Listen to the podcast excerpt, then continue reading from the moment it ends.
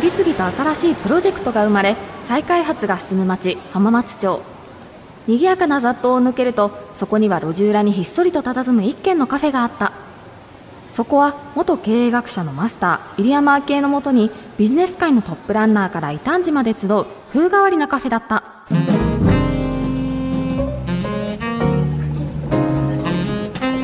高恵美ちゃん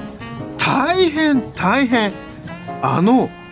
東千鶴さんがお越しになるよ。いやーマスター。やりましたね。マスターはいつかやる男だって思ってましたよ。うん。やる男？え何のことよそれ？とぼけないでくださいよ。東千鶴さんといえば俳優。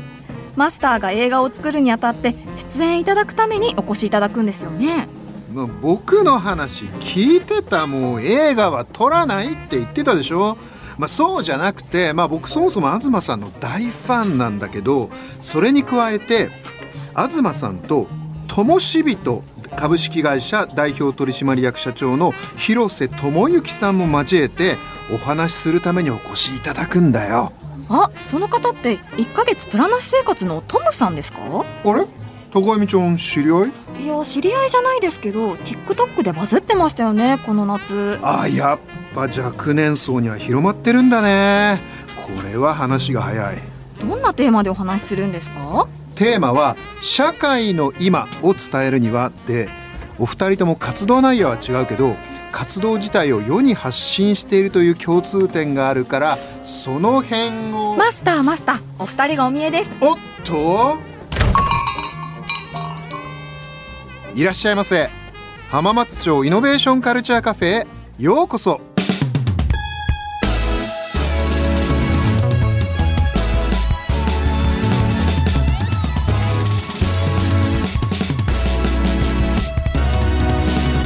浜松町イノベーションカルチャーカフェ。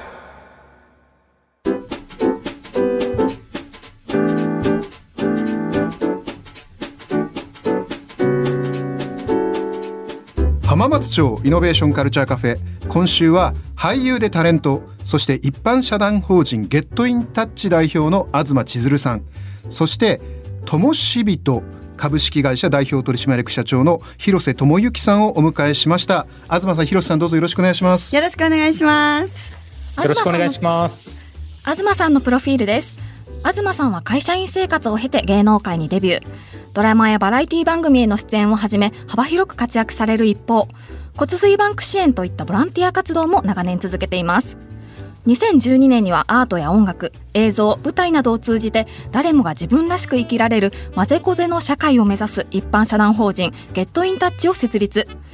数々の企画やプロジェクトを手掛け昨年開催の東京2020オリンピック・パラリンピック競技大会では文化プログラムとして映像作品「まぜこぜアイランドツアー」の総合構成演出総指揮を担当されました。はいというわけで東さんどうぞよろしくお願いします。お願いします。というわけで高見ちゃん、はい、僕ですね久々に大変緊張しております。もう伝わってきてます。もうね正面が見えない、はい、ずっと下に。でねあんまり自分のこういうの言わないんですけど僕ね東さんね大ファンなんですマジで、ね、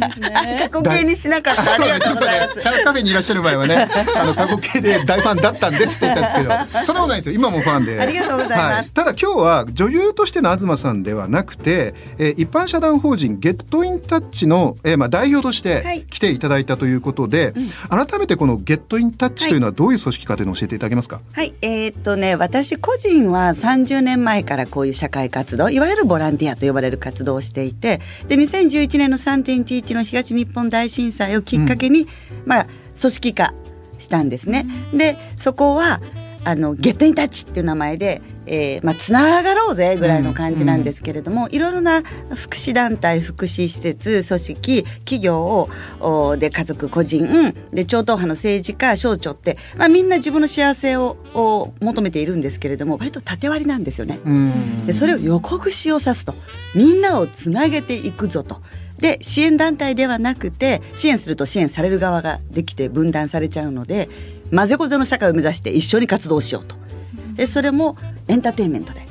まあだから私俳優とかタレントとはまた違う活動とはとは言えないんですよ。つながってる。アート音楽映像舞台などのエンターテインメントを通じてすでに私たちは多様性なんだよっていうことを見えるか可視化あのなんかダイバーシティとか多様性とかインクルーシブネスノーマライゼーションって言ったらどんどん遠くなるので、はいはい、混ぜこぜの社会っていう言い方をしてるんですね、うん、誰も排除しない混ぜこぜの社会がみんながハッピーだよねっていう言い方をしてますね。ね。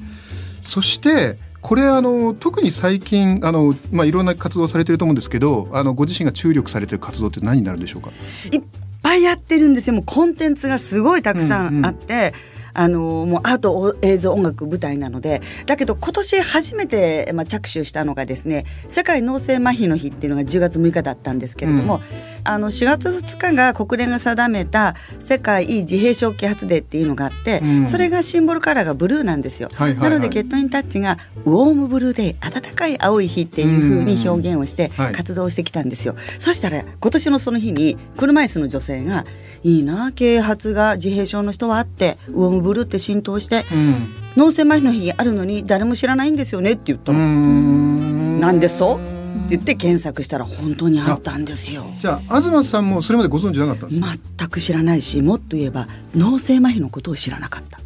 あまあ僕も言葉しか知らないですね。そうすごい勘違いをしてたんですよ。これは主に出産時のアクシデント事故で、うん脳による障害の後遺症って聞いて「うん、え交通事故みたいなもの?」って、うん、そうなんです」って言われて、うん、じゃあ若いパパママになる可能性がある人たちにも知ってもらわなきゃっていうのでそうですよね。そうなんですよ。それでウォームグリーンデーって言って名付けて始めました。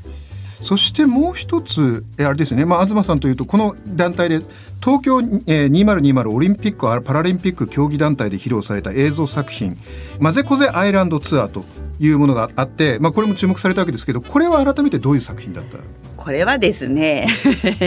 えっとですね9つの島をツアーを組んでいく、はい、ということを体現化してもらうんですけれども、テーマがえー、多様性と調和だったので9つの島にはそれぞれマイノリティのプロのパフォーマー、うん、アーティストが住んでいるっていうことにして、まあ、一つの島は LGBTQ の人とかね一つの島は自閉症の人とか、うん、まあ、あの全問のシンガーソングライターがパフォーマンスしているところ。と、うん、でそこに平原綾香さんにも入ってい。ただいたり、はい、小島秀夫さんにも入っていただいたりしながら本当に混ぜこぜの面白さを映像で表現をしたんですね。最初はあスタッフの方がねそういうマイノリティの人たちと会うってことに慣れてなかったんですよ。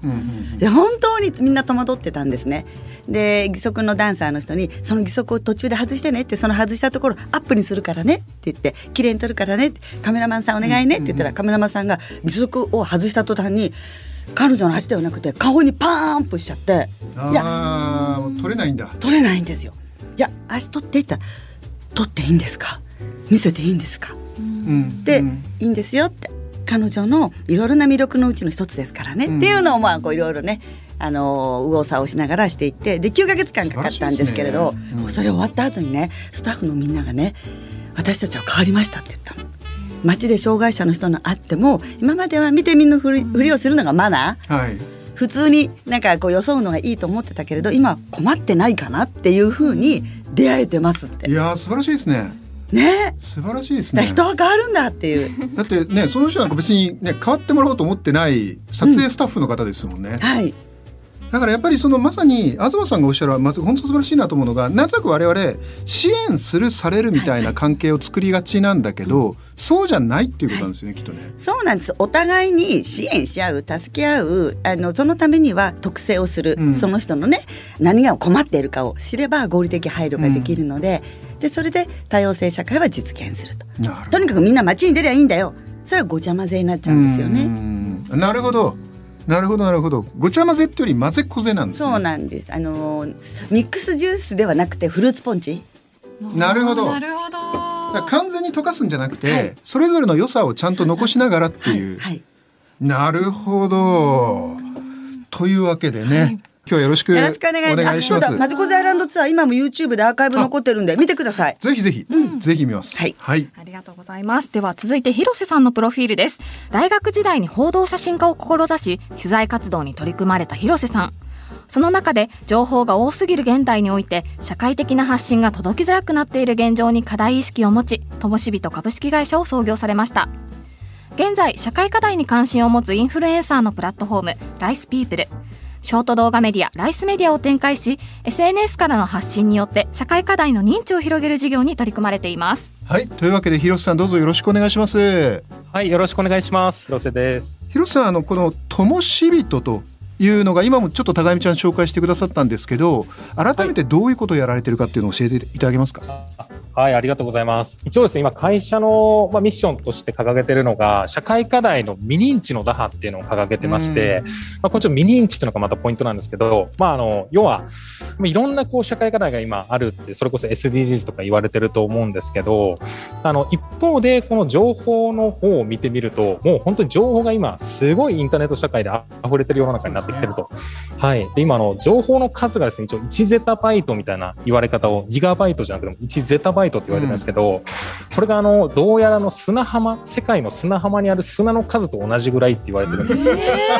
はい、なのでもうそれぐらい今広がってると。でも、方や人間の時間ってこう1日24時間っていうのは変わらないじゃないですか。すねはい、じゃあ、その中でどういう情報を取捨選択していくのかってなってくると、どうしてもやっぱり面白い情報だったりとか、エンタメの情報とか、そういったものが結構優先されていってしまってるんじゃないかなというので、どうやったらその情報社会の中でもっとこう社会の課題のこととか、そういう本質的だった難しい情報っていうのを広くの人たちに届けることができるのかってことを考えて、今事業を展開しているような会社になってます。可能な限りとにかく知ってもらいたいと。そしてそうです、ね、その時に社会課題に関心を持つインフルエンサーのプラットフォームライスピープルそしてそのショート動画メディアライスメディアっていうのを展開されてるわけですけどこれはどういうメディアなんですか？まずですねそういうあの情報が本当に硬すぎる世の中に対してどうやって伝えていこうかってことを考えたときに、うん、一つ初めに考えたのがこう誰かを媒介にすることでこう社会の情報で届けられるんじゃないか、はいはい、ま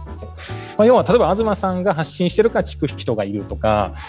あの、まあ、そう入山さんが声何か言ってるから聞く人がいるっていうのは絶対いるんじゃないかなというところで、うん、まあ、なのでそういうところに関心を持ったインフルエンサーの人たちをちょっと集めさせてもらって、そういう社会にいい取り組みを一緒に広げていこうみたいな取り組みを始めたのが、このライスピープルっていう、こちらプラットフォームになってるんですけど。ちなみにインフルエンサーの方にはどういう方がいらっしゃるんですか、はいえー、っと、そのいわゆる芸能人の方々っていうよりは、本当に SNS で結構あの活躍をされてる方々なので、まあ、あの TikTok で発信されてたりとか、YouTube、インスタとか、そういったところであの発信をされてる方々が今、1100アカウントほど登録いただいているような感じになってます。じゃあ若い人が多いんですね。ね、そういうこと、ね、若い人が多いですね。はい。じゃあ私はダメ。全然ダメじゃないです。はい、もう大歓迎ですね。はい、で、東さんと広瀬さんは、も、なんか交流はあるんですか？はい。一応ですね、あの、僕も今、この会社創業して3年半ぐらい経ったんですけど、はい。まあ、いろいろあの、なんですかね、初めはもう全くわからない中、いろんなこう事業に挑戦していってて、初め例えばニュースアプリのちょっと事業をやってみたりとか、うん、初めはそのニュースアプリの動画を作って、それを SNS でバッて発信した時に興味を持ってください。多分シェアを始めしていただいて、で、そこからあの、ありがとうございますって形でメッセージを送らせていただいて、はい、っていうのがきっかけでちょっとやり取りをさせていただいてるような。オンライン上でそうやってやり取り、はい、そうなんです、そうなんです。うん。東さんどう思われました？この広瀬さんのいや、もう希望しかないと思いました。うん、本当に若い方がこういう社会課題を持って発信して、あの、アクティビストになるっていうのは、もう本当にゲットにタッチ上げて応援するって感じでした。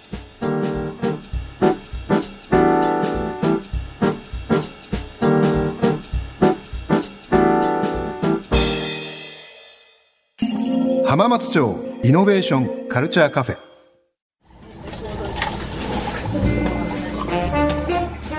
というわけで、まあ、お二人の活動を通じて見えてきた社会の今というテーマで、えー、お二人の活動を振り返りながらいろいろとお話を伺っていこうと思います。まずはじめに東さんからお伺いしたいんですが、は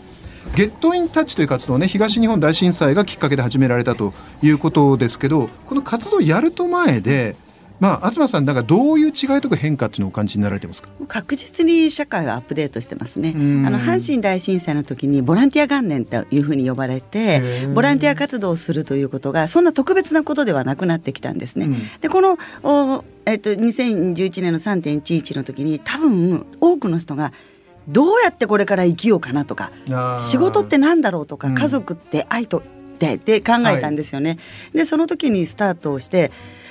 もう本当にがぜん活動はしやすくなりました。だってそれ以前は私はこういった活動を20年してるんだけれども、うん、本当に水面下でしてたんですよ。この芸能界でそういったことをしてるというとなんかもうそっちの世界に行っちゃうんじゃないかとかそういうイメージありましたよね。なんかこういう活動って言いづらいんだなと思ってたんですけれども、はい。はい、まあ、10年ぐらい前から言いやすくなりましたよね。で、ね、SDGs っていう言葉もこれだけ浸透しましたし、はい、ただね分断されてると思います。それどどそういうふうにあの社会は多様性に向かっていく方がみんなハッピーだよねって思っている人もいるし企業も、うん、えー、多様性を重視しなければ発展しないと思ってるけれどもそれを否定する人たちもいる。なんかこうグレーがいないっていうか、はい、そういう意味での分断は激しくなっていますね。確かに真ん中ちょっとあれかもしれないですね。うん、ただ確実に変わってきてる、ね、変わってきてます。特に若い人に期待です。広瀬さんいかがですか？ありがとうございます。そうですね。あの僕は全然東さんと比べて活動時代今7年ぐらいなんですけど、まあそれでも本当に変わってきてるなっていうのはすごい実感値としてありまして、うん、で。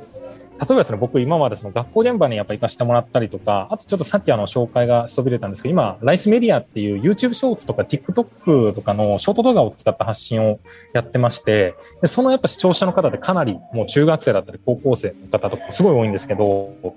ライスメディア見てそういうのにすごい関心を持ちましたとか、実際その僕たちがいろいろ取材行ってるんですけど、その現場に行ってみましたっていうような方々とかもいたりとかするので、もう本当にすごいそういった分野があの関心を持たれているような状態になってきてるんだなとは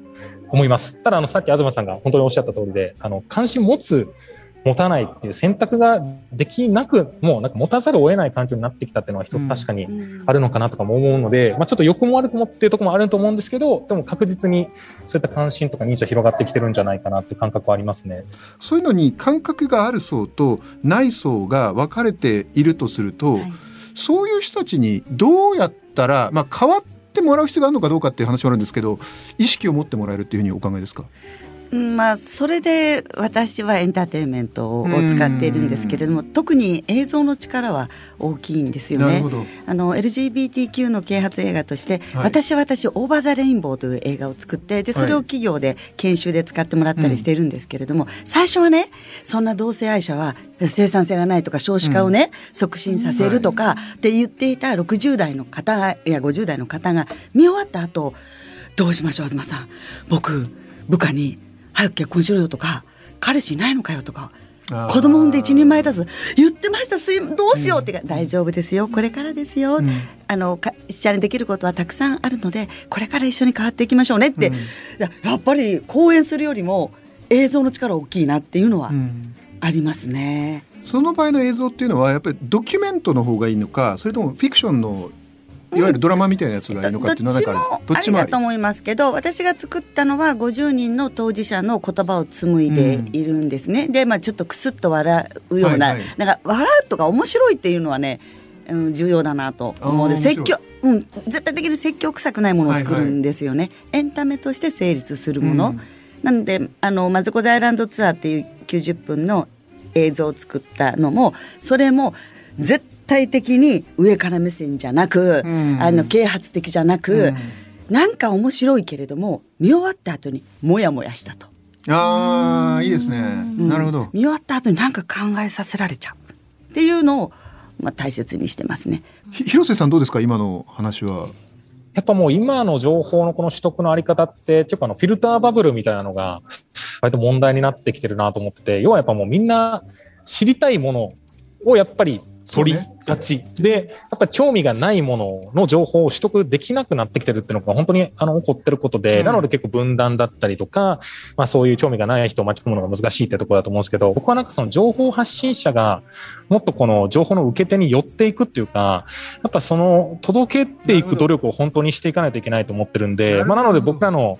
メディアも、あの、いかに楽しくそういう社会活動とか、あの、面白く楽しく、あとは押し付けないとか、うん、を意識して届けるかっていうのをすごいやっているので、結構あの、全然そういうの興味がなかった人たちとかに、あの、見たよみたいな言っていただけたりもしてるので、なのでそういった、あの、ところがすごい、ね、はい、大事になってくるのかなとかは僕は思ってますね。ですよね。広いようで、実はそうではない。なるほど。高見ちゃんどうですか？二方何かありますか？そうですね。お二人発信のプロというか仲間づくりのプロかなと思うんですけど、うん、なんかその巻き込んでいく中で、ね、なんか自分ごと化させるためにより工夫すべきことって今例えばクリエイティブとかエンタメっていうツールを使うっておっしゃったと思うんですけど他に何かあったりするんですかね？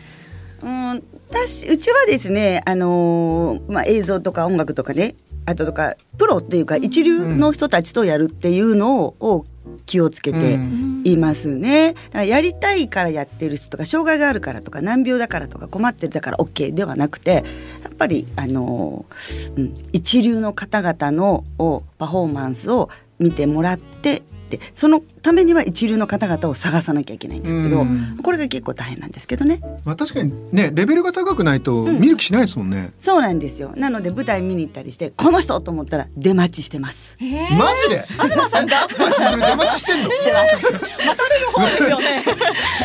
え出待ちしてんのか？東さんが。してます。で名刺渡してで すげえうんすごいすごいねでも確かにそう本当にプロの方のこう発信に触れるというかそのいいクオリティのものに触れてもらうから文化が作れるというかそうですね。あのマイノリティだからあのこう。お情けで施しで応援しようっていうのは私は絶対的に嫌なんですよね。やっぱこの人たちすごいなというところからあれなんで普通にテレビとか映画で活躍できてないんだろうって考えてもらってあれ？うちの職場にな。んでいないんだろうとか、こんなに手話って、えーコミュニケーション力高いのに学校で手話できる人いないんだけどとかね。あれなんでだろうっていうふうにモヤモヤしてほしいんですよ。なるほど。ひろしさんいかいかがですか？今まあ僕も先ほどちょっと伝えたみたいにどう興味ない人たちにその発信を届けていくかってことをやってるので一番気をつけてるのはやっぱその受信者の方々との共通項をどれだけ見出してあげることができるかかなってことを思ってまして、やっぱり例えば僕たち動画で絶対その取材行った時って何々県のどこどこにやってきましたみたいな文言入れてたりとか、あとあの先日、あの1ヶ月プラなし生活っていう1ヶ月間こう使い捨てプラスチックを使わずに生活するみたいな企画をやったんですけど、その動1画でプラスチックなしで生活するっていう企画をやってそれをじゃあ動画にしたっていう。そうです。あの、使い捨てプラスチックを使わない企画なんですけど、で、それで一番伸びたのが、あの、ココイチさん、あ。るじゃないですか、カレーの。で、あの、お鍋持ってったら、お鍋にカレーを入れてくれるんですよ。なので、あの、テイクアウトで、こういうプラゴミを出さなくていいっていう取り組みをやられていて、その動画が、あの、400万ぐらい再生ぐらい回ってるんで、すごい。やっぱそれとかもやっぱり、ココイチっていう、すごい皆さんから親しみのあるものを取り上げてたりとか、まあ、ちなみにあの、滋賀の、あの、片田っていう場所のココイチに行ったんですけど、それとかもすごいその片田ら辺に住んでる人たちから、あ近くです、近くですみたいなコメントもあったりとかしてるん高見ちゃで、んね滋賀出身なんでね。そうなんです。あの隣町の出身で一個下の子なんですけど。たまたま。広瀬さん、はい。あ広瀬さんと何？高見ちゃん隣町同士はい。なんかいろいろ共通っていうのある、あの、今日はあれですね、セッションになってますね。はい。なのでまあそういったやっぱり、いかにその、なかなかプラスチック問題って出しちゃうと興味持てない人たちいっぱいいると思うんですけど、やっぱココイチとかその滋賀とかそういう共通点を持つものをどれだけこう入れ込ませるかによって、ちょっと聞きたいとか見たいっていう気持ちを持たせられるかってところが変わってくるのかなと思うので、うん。結構そういったところが大事なのかなって僕は面白い。思いました。ね。ぐっとハードル下がりますよね。なんか高尚な企画だなじゃなくて、あ自分もできるっていう、なるほど。高見ちゃん他に何かありますか？お二人に。そうですね。今お二人の話聞いてやっぱりまだ課題はたくさん残ってるかなと思うんですけど、まあ一視聴者この今ラジオを聞いてくださってる方含め私も含めてなんかこれからどういう課題に取り組んでいけばいいというか自分からできることって何か、ね、はい、あったりするんですか？じゃあ広瀬さんそれはなんか僕は本当何でもいいんじゃないかなって、うん。あのすごく思っててあの別にこれを絶対やらないといけないとかなんかこう押しつ押し付けられるものがないってやっぱ思ってるんでなんか僕はまずは自分が気になったもの興味持ったものとか何でもいいんでそれこそ発信するとかでもいいんで本当に簡単なところからまずはなんかとりあえず気楽にやってみるみたいなところがいいんじゃないかなと個人的なスタンスとしては思ってます、なるほど、東さんいかがですか？でね課題はたくさんあるんです。なんだけれどもその課課題があるから私たちは工夫をして発信していくので、それはチャンスだともうん思っているんです、で30年やってきてずっとねずっと同じ課題があるんです。それはお金がない。うん、やっぱり活動するのにはねあのお金という道具が必要なんです、えっと、無償ボランティアで動いているんですけれどもうちのゲットインタッチでは、えースタッフさんボランティアさんはねみんなね交通費とご飯代は出すんです、うん。うん、絶対的に。それは経済的に辛い人でも活動したい人は一緒にできるためっていうね。だけどそのお金はどっからやってくるのかって言ったらやっぱり寄付金に頼るしかないのでやっぱり日本はねこう寄付文化がちょっとずつは進んでるけれども、少ないですよね。うん、やっぱり他の先進国からすると、難しいところがまだまだあるんですよね。まあ寄付控除がないとかね、いろいろあるんですけれどもね。はい。はい。うん、なので、うん、クラウドファンディング今もやってるんですけれども、うん。これが道具なのでお金というのは、うん。この道具をいかに回していくかっていうあの教育がないので、うんね、経済とかお金の教育って子どもの頃からないでしょ、うん。大人になって急にお金ってなっちゃうでしょ、はい。なのでもうちょっとねこれがあったらいいなと思います。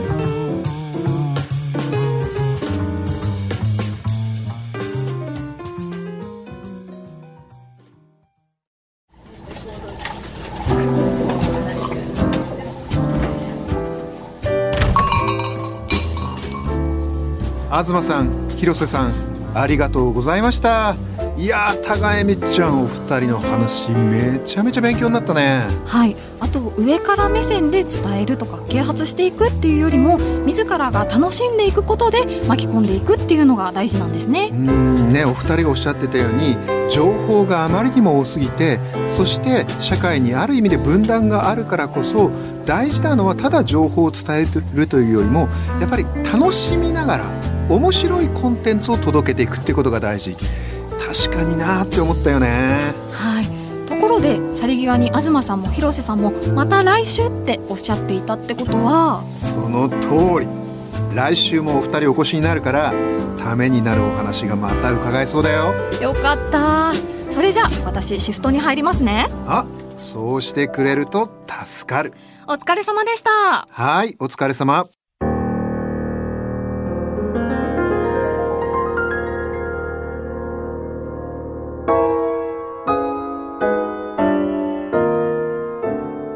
新しいプロジェクトが生まれ、再開発が進む町、浜松町。その片隅にある浜松町イノベーションカルチャーカフェでは、今日も様々なジャンルの熱い議論が交わされ、イノベーションの種が生まれています。